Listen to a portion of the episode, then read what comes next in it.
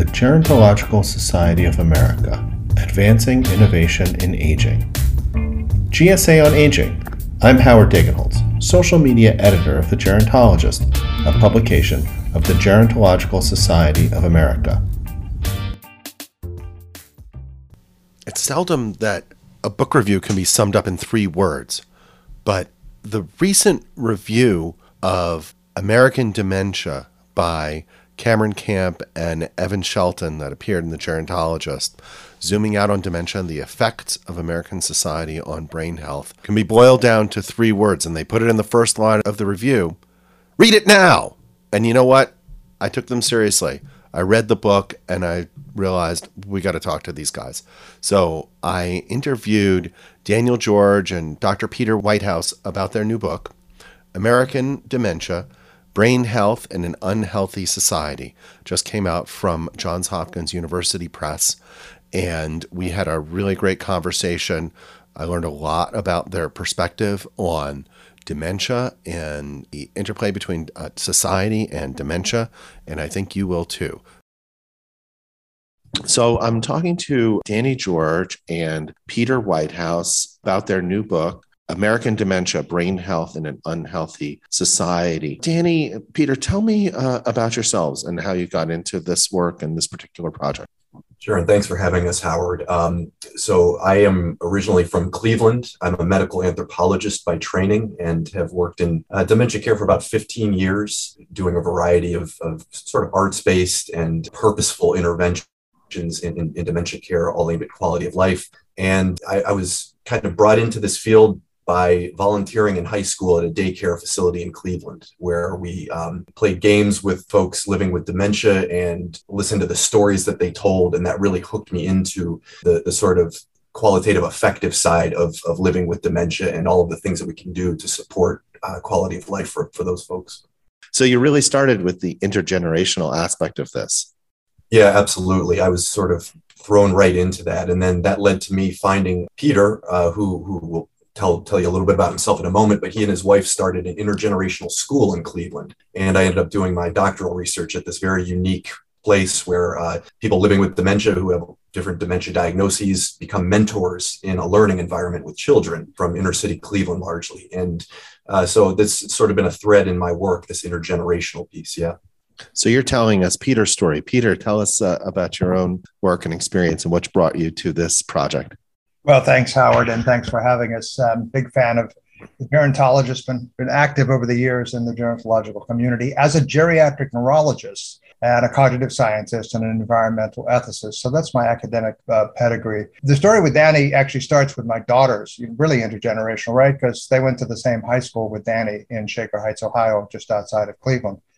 And yes, this intergenerational theme permeates the book and it permeates our lives in ways that we want to bring it forward because I think as we face the huge challenges societies have with individuals with cognitive challenges and the climate crisis and all the other things that we talk about in the book that the context for this uh, this challenge we have. We believe that intergenerational conversations are so important. And yes, Danny uh, got his PhD. He won the Alzheimer's Disease International Psychosocial Research Prize for research done at Oxford University, demonstrating the value of volunteering in an intergenerational school of people with dementia, including some of my patients. So we really um, started there. So the thesis of your book is, to, seems to be that we have, as a society, medicalized Alzheimer's disease and dementia more broadly. And your critique of that is that we've medicalized and commodified the disease in ways that have really foreclosed treating it as a social, environmental, or community phenomena. I'm and I, I, think that's really fascinating. And I think we, we sort of started with the end by talking about intergenerational programs and the school. But I want to understand just a little bit about what you mean by this. Um, the way I've put it, sort of commodification of the disease, but also what the consequence of that has been in terms of where we are in terms of uh, treatments and programs and uh, systems. As the bad guy here, the medicalization agent, the doctor, the MD, can I just start? Sure. Uh, and I'll start uh, a very recent event, which was the um, unfortunate approval by the Food and Drug Administration of a drug called Aduhelm or aducanumab. Yeah, you have uh, to update the book. Well, we, we were trying to update the book as we went along, Howard, with COVID and then yes. with Aducanumab. It's in there, uh, but it was a breaking story. But it, it highlights exactly the point that we were trying to make and that you just asked about there's a concept of regulatory capture. The, the, FDA has been captured by the pharmaceutical industry and by the Alzheimer's Association and lay groups who are just desperate for a cure for a condition which is, in our opinion, not one thing and not likely to be curable. Hence, this will bridge to Danny's comment about the importance of a public health and social perspective. That drug was pushed through, and we, I, I actually led the initiative to say that the FDA should withdraw it. Led the initiatives um, with the Lown Institute and PharmedOut and others to encourage CMS to do what exactly what they did, which is refuse to pay for it outside of trials.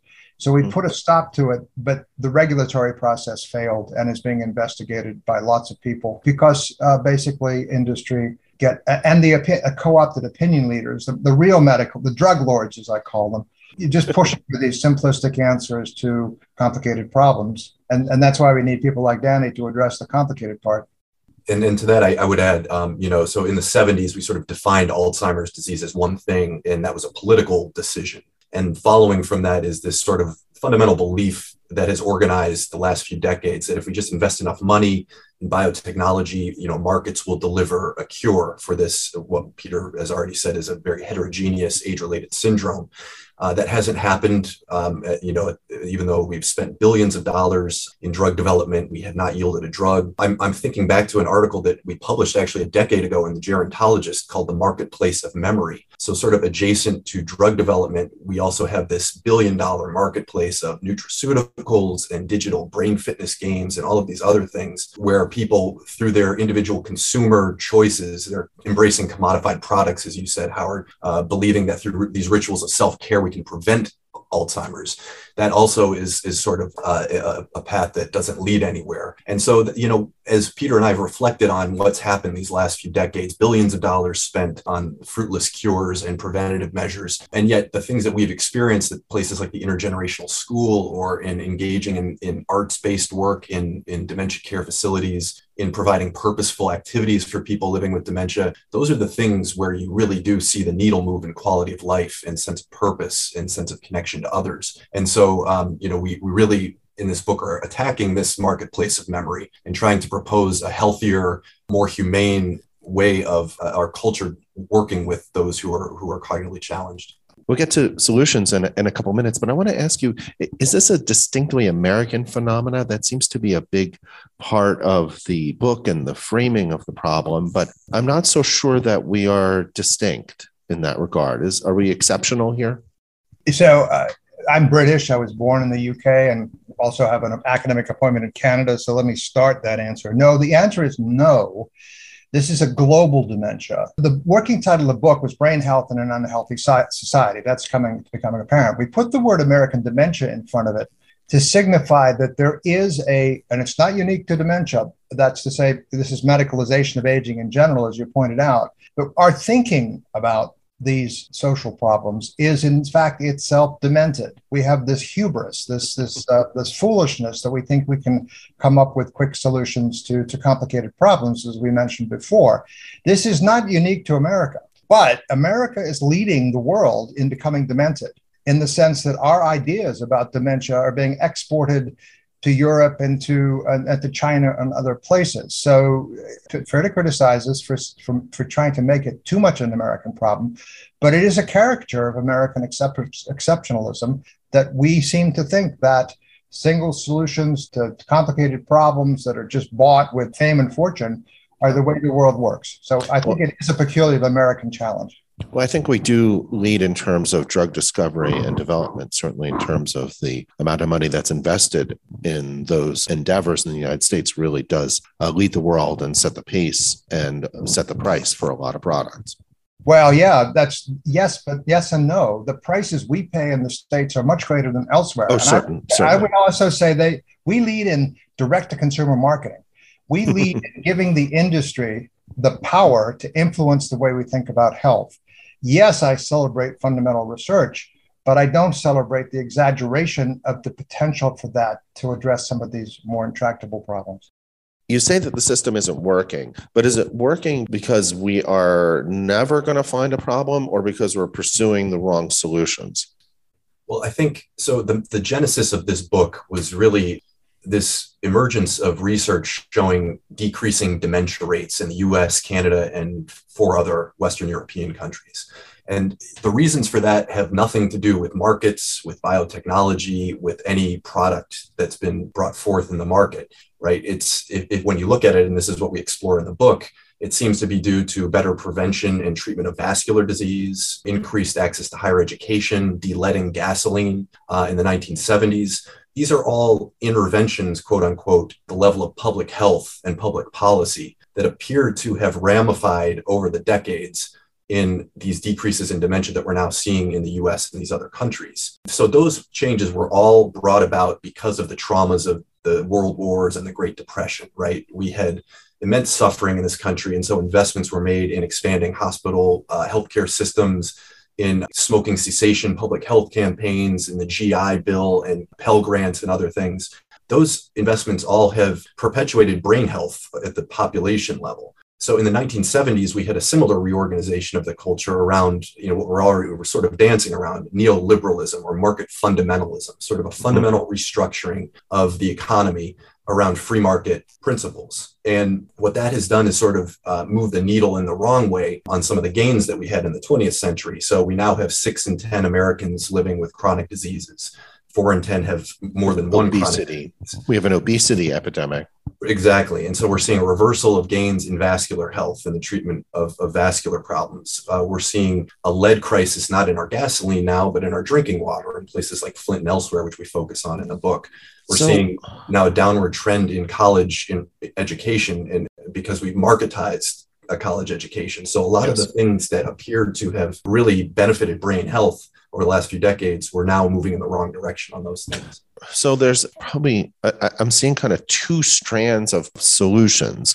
One is this uh, kind of public health orientation that you were just describing. But then the other is kind of where we started in terms of intergenerational programs, a focus on quality of life and generativity in uh, programs and opportunities for people I, I, think really throughout the life course but in particular for older adults and those have protective effects as you were uh, alluded to and anecdotes in the book really uh, illustrate that uh, very well but are those two different approaches or are those integrated approaches?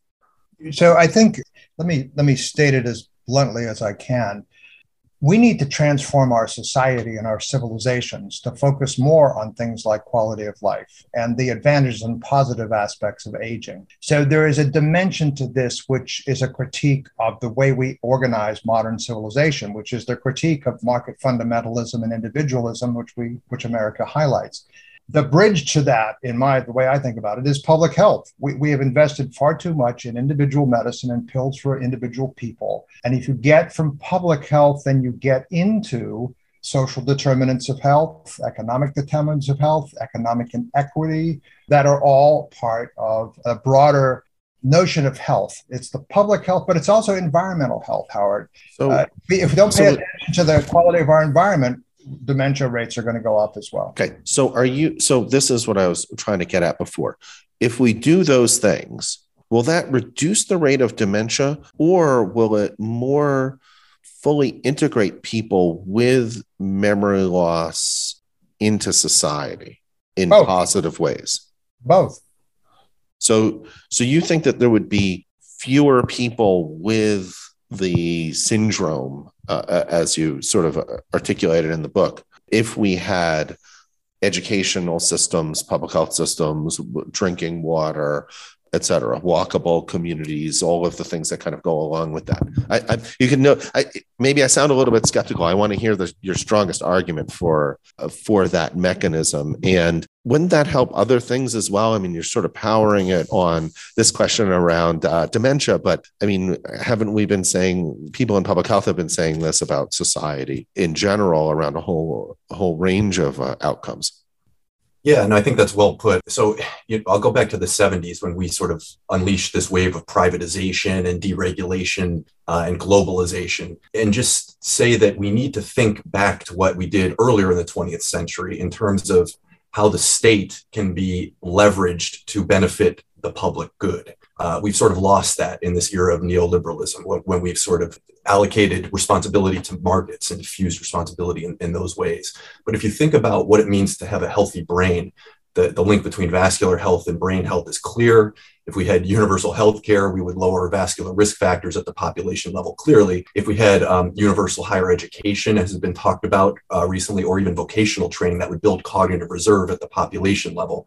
Again, another state investment. If we had, you know, a, a major infrastructural plan to replace the water pipes that are leaching lead into drinking water all over the country. That again is a brain health benefit, a heart health benefit, uh, the reduced risk of vascular injury as well. Um, but on the care side, Howard, and I'm glad that you're conflating and, and, drawing a distinction between these two things, but you could imagine something like national long term care insurance as something the state could help provide to ensure everybody, as a right of citizenship, uh, long term care or in home care instead of this absolutely brutal market based approach that we have right now. Or we could have arts brought into dementia care in the same way that we did during uh, the Great Depression with uh, some of the New Deal programs that funded artists to create murals in public works. Why couldn't we bring artists into dementia care? Everything that I've mentioned here is a state investment, you know, that we collectively invest in. But that has become anathema and even stigmatized in this era when we value markets and privatization and these sorts of things. And so, really, what Peter and I are saying in this book is that this is a deep critique, and we really need to think about this unhealthy society that we're living in and the demented society that we're in, and remember from the past some of the wisdom that made life better for people at writ large in the 20th century.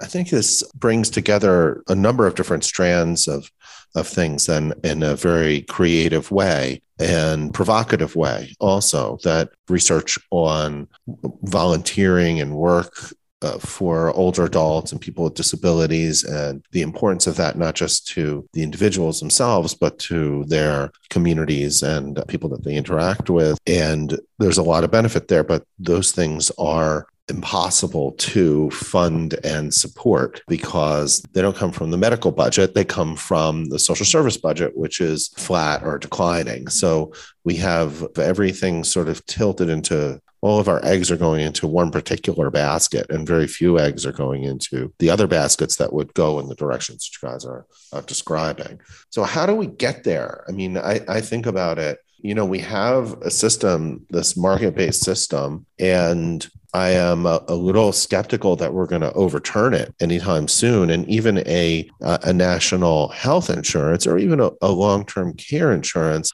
how does it get us to this place that you guys are kind of describing? Because we're still using the tools that we have, right? Yeah. So, a comment we often say is Alzheimer's is far more important than Alzheimer's. It's a lever on social change of a dramatic nature that you just characterized the reason Alzheimer's is a good way in is there's a lot of fear, there's a lot of money, there's a lot of hopes and expectations that aren't being met. So maybe this is a point where that lever can tip us to improving care for people with dementia or cognitive challenges and the big picture. So where are the other lever points? Well, one is COVID um, and, and now monkeypox and everything else to follow. So that should drive us to thinking public health. And the other is um, income inequity, which is growing in ways that are going to foster political crisis. I mean, third act of which I'm very active in is working on protecting democracy and the climate crisis. And let me end with the climate crisis. We human beings are, are, are very slow at learning these lessons. That's why we need intergenerational conversations about the long term view about our relationship to our planet and to Mother Nature, because Mother Nature is going to be an ally in making these transformations, Howard. And if we don't work with Mother Nature and learn the lessons of how we need to think differently about getting older in our society and taking care of our infrastructure, both built and natural, we're going to, and we're also going to be driven into small communities that are more interdependent. So Mother Nature is going to be the prime dri- driving force for this change. I just hope we don't suffer too much on the way to learn her lessons. To, to pick up the metaphor that you guys develop in the book, I mean, one aspect of our societal dementia is that these major problems they they sort of capture the national conversation and then almost immediately get forgotten and sort of flush down the memory hole i mean we're and and it's um it's ironic you bring up covid just this week, my wife and I were at a conference and we were like, oh, this is great. We're kind of like back to normal, but now she's sick and I'm isolating. So, but at the same time, we seem to have, you know, as a society, we're making great strides to forget and move on. So, how much leverage do you think there is from some of these problems. I mean, the global warming problems, we've been hearing about this for a long time, but it's really failed to galvanize action in a, in a broad and sustained way. Such a great point. And you think about the two eras that we talked about in the 20th century, there were crises that drove those changes, right? The Great Depression and the World Wars, and then in the 70s, stagflation and, and the oil crises. And so crises can be the impetus for change but capitalism is also very good at adapting and stabilizing itself. And when COVID first hit, there was a lot of uh, you know hopefulness that maybe we could get national health care out of this, or maybe we can make fundamental changes, have job guarantees for people, things like that. None of that really happened. Um, and right. I think you're you're absolutely right, Howard, that the news today is so fragmented people have different reality tunnels based on their media consumption that we can't even get any consensus on what the crisis is and what's driving it. Uh, it's sort of dependent on your media consumption. And so I hope that, uh, as Peter's saying, some you know these upcoming crises that we're going to have to deal with can be the impetus for change. But I've got to tell you, like when we were writing this book, I was a big Bernie Sanders supporter, and I was very hopeful that there could be, uh, you know, a breakthrough there, sort of an exit ramp from some of this, um, uh, the, the, problems, existential problems we're facing. That didn't come to fruition.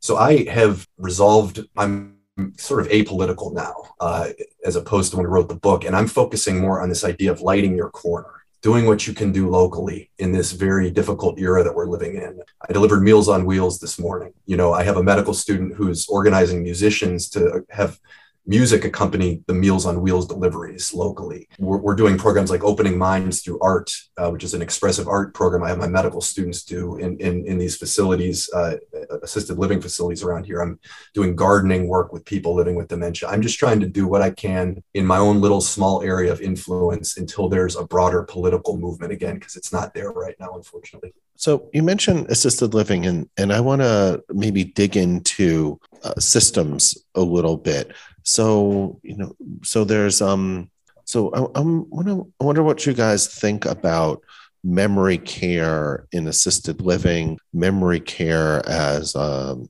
a market phenomena for uh, providing options for older adults and people with Alzheimer's disease and other uh, related dementias.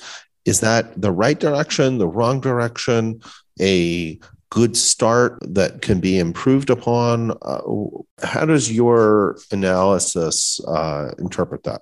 So, my father in law just died of COVID in a memory care unit. And I was actively involved in the whole called special care unit movement, um, yes. where nursing homes recognized that 60% of the people that were living there somehow um, uh, had a cognitive challenge. How do you address this? And I think institutions in general are the wrong way to go. So I think we need to enhance, as you said before, Howard. Are we saying that we need to, need to have age-friendly, dementia-friendly, just friendlier communities where people with cognitive challenges, the way we like to put the, the expression, are able to interact in a more integrated way in community?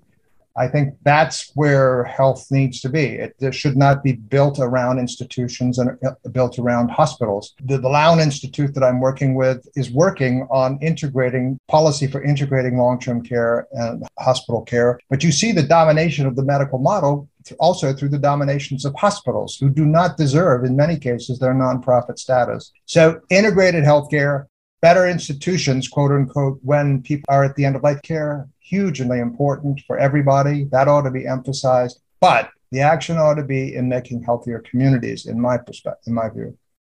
Danny, what are you uh, what are you working on now? What's your next big thing? Sure. So, other than the local work that I've mentioned before, which is sort of arts based and assisted living environments and in the community, I have partnered with the research team at the Johns Hopkins Center for Psychedelics and Consciousness Research, and they're building on their initial work using psilocybin, which is a compound in magic mushrooms, to treat many different psychiatric conditions PTSD, eating disorders, depression, death related anxiety, things of that nature. And they're now implementing a study for people with mild cognitive impairment. There's some indication that psilocybin may elicit elicit um, neuroplasticity, that it may have an anti-inflammatory effect in the brain, but also that it may create these therapeutic windows for people who have kind of ego related struggles that perpetuate um, mental mental health problems in their lives. And so they're um, uh, doing these psilocybin interventions for people with MCI and their caregivers. And I think that's a very interesting exploratory study. There's still a lot of work that needs to be done to establish any even initial efficacy. But I'm glad that that researchers are thinking outside the amyloid box, thinking about different approaches to support quality of life and purpose. Uh, so that's that's sort of the main area that I'm working in right now. Thanks, Peter. So I actually worked on psychedelic therapies when I was at Hopkins um, as a medical student. So part of my past, but I'm trying to figure out how to get arrested strategically. So um, I'm, I'm not kidding. I mean, I work with Third Act with Bill McKibben. I've worked with the Lown Institute. I'm learning um, uh, how to organize act, actions because you know for me at 73 and i forget how old danny is but he's a, a, couple of generations distant it's legacy. It's what do i want for my grandkids? And it's how can i use the networks i have as an older person to to speak truth to power? And um, you know frankly as we were talking about earlier uh, howard things are looking not looking so good unless we ramp up our game. And that's why I, I would urge all all your gerontologists out there to think about the Third Act, an organization, or Elders for Climate Action, an organization for older folks to, to make a difference. And also personally disinvest from banks that are uh, supporting the fossil fuel industry. We are still putting too much carbon in the atmosphere. That is the key change that we have to make. We have to move towards get rid of fossil fuels. So forgive that plug, Howard, but that's exactly what I'm doing. You know, I'm, I'm trying to trying to activate people. Well, thank you very much. This has been a great conversation. I really appreciate your time. It's a great book, and I'm glad that the gerontologist chose to do an editorial, and you guys have been great to talk to. Thank you. Thank you for having us, Howard. We appreciate it. Thanks, Howard. Thanks for listening. To learn more about the gerontologist and to read its latest articles, visit the website at www.geron.org. The Gerontological Society of America was founded in 1945 to promote the scientific study of aging, to encourage exchanges among researchers and practitioners from the various disciplines related to gerontology, and to foster the use of gerontological research in forming public policy.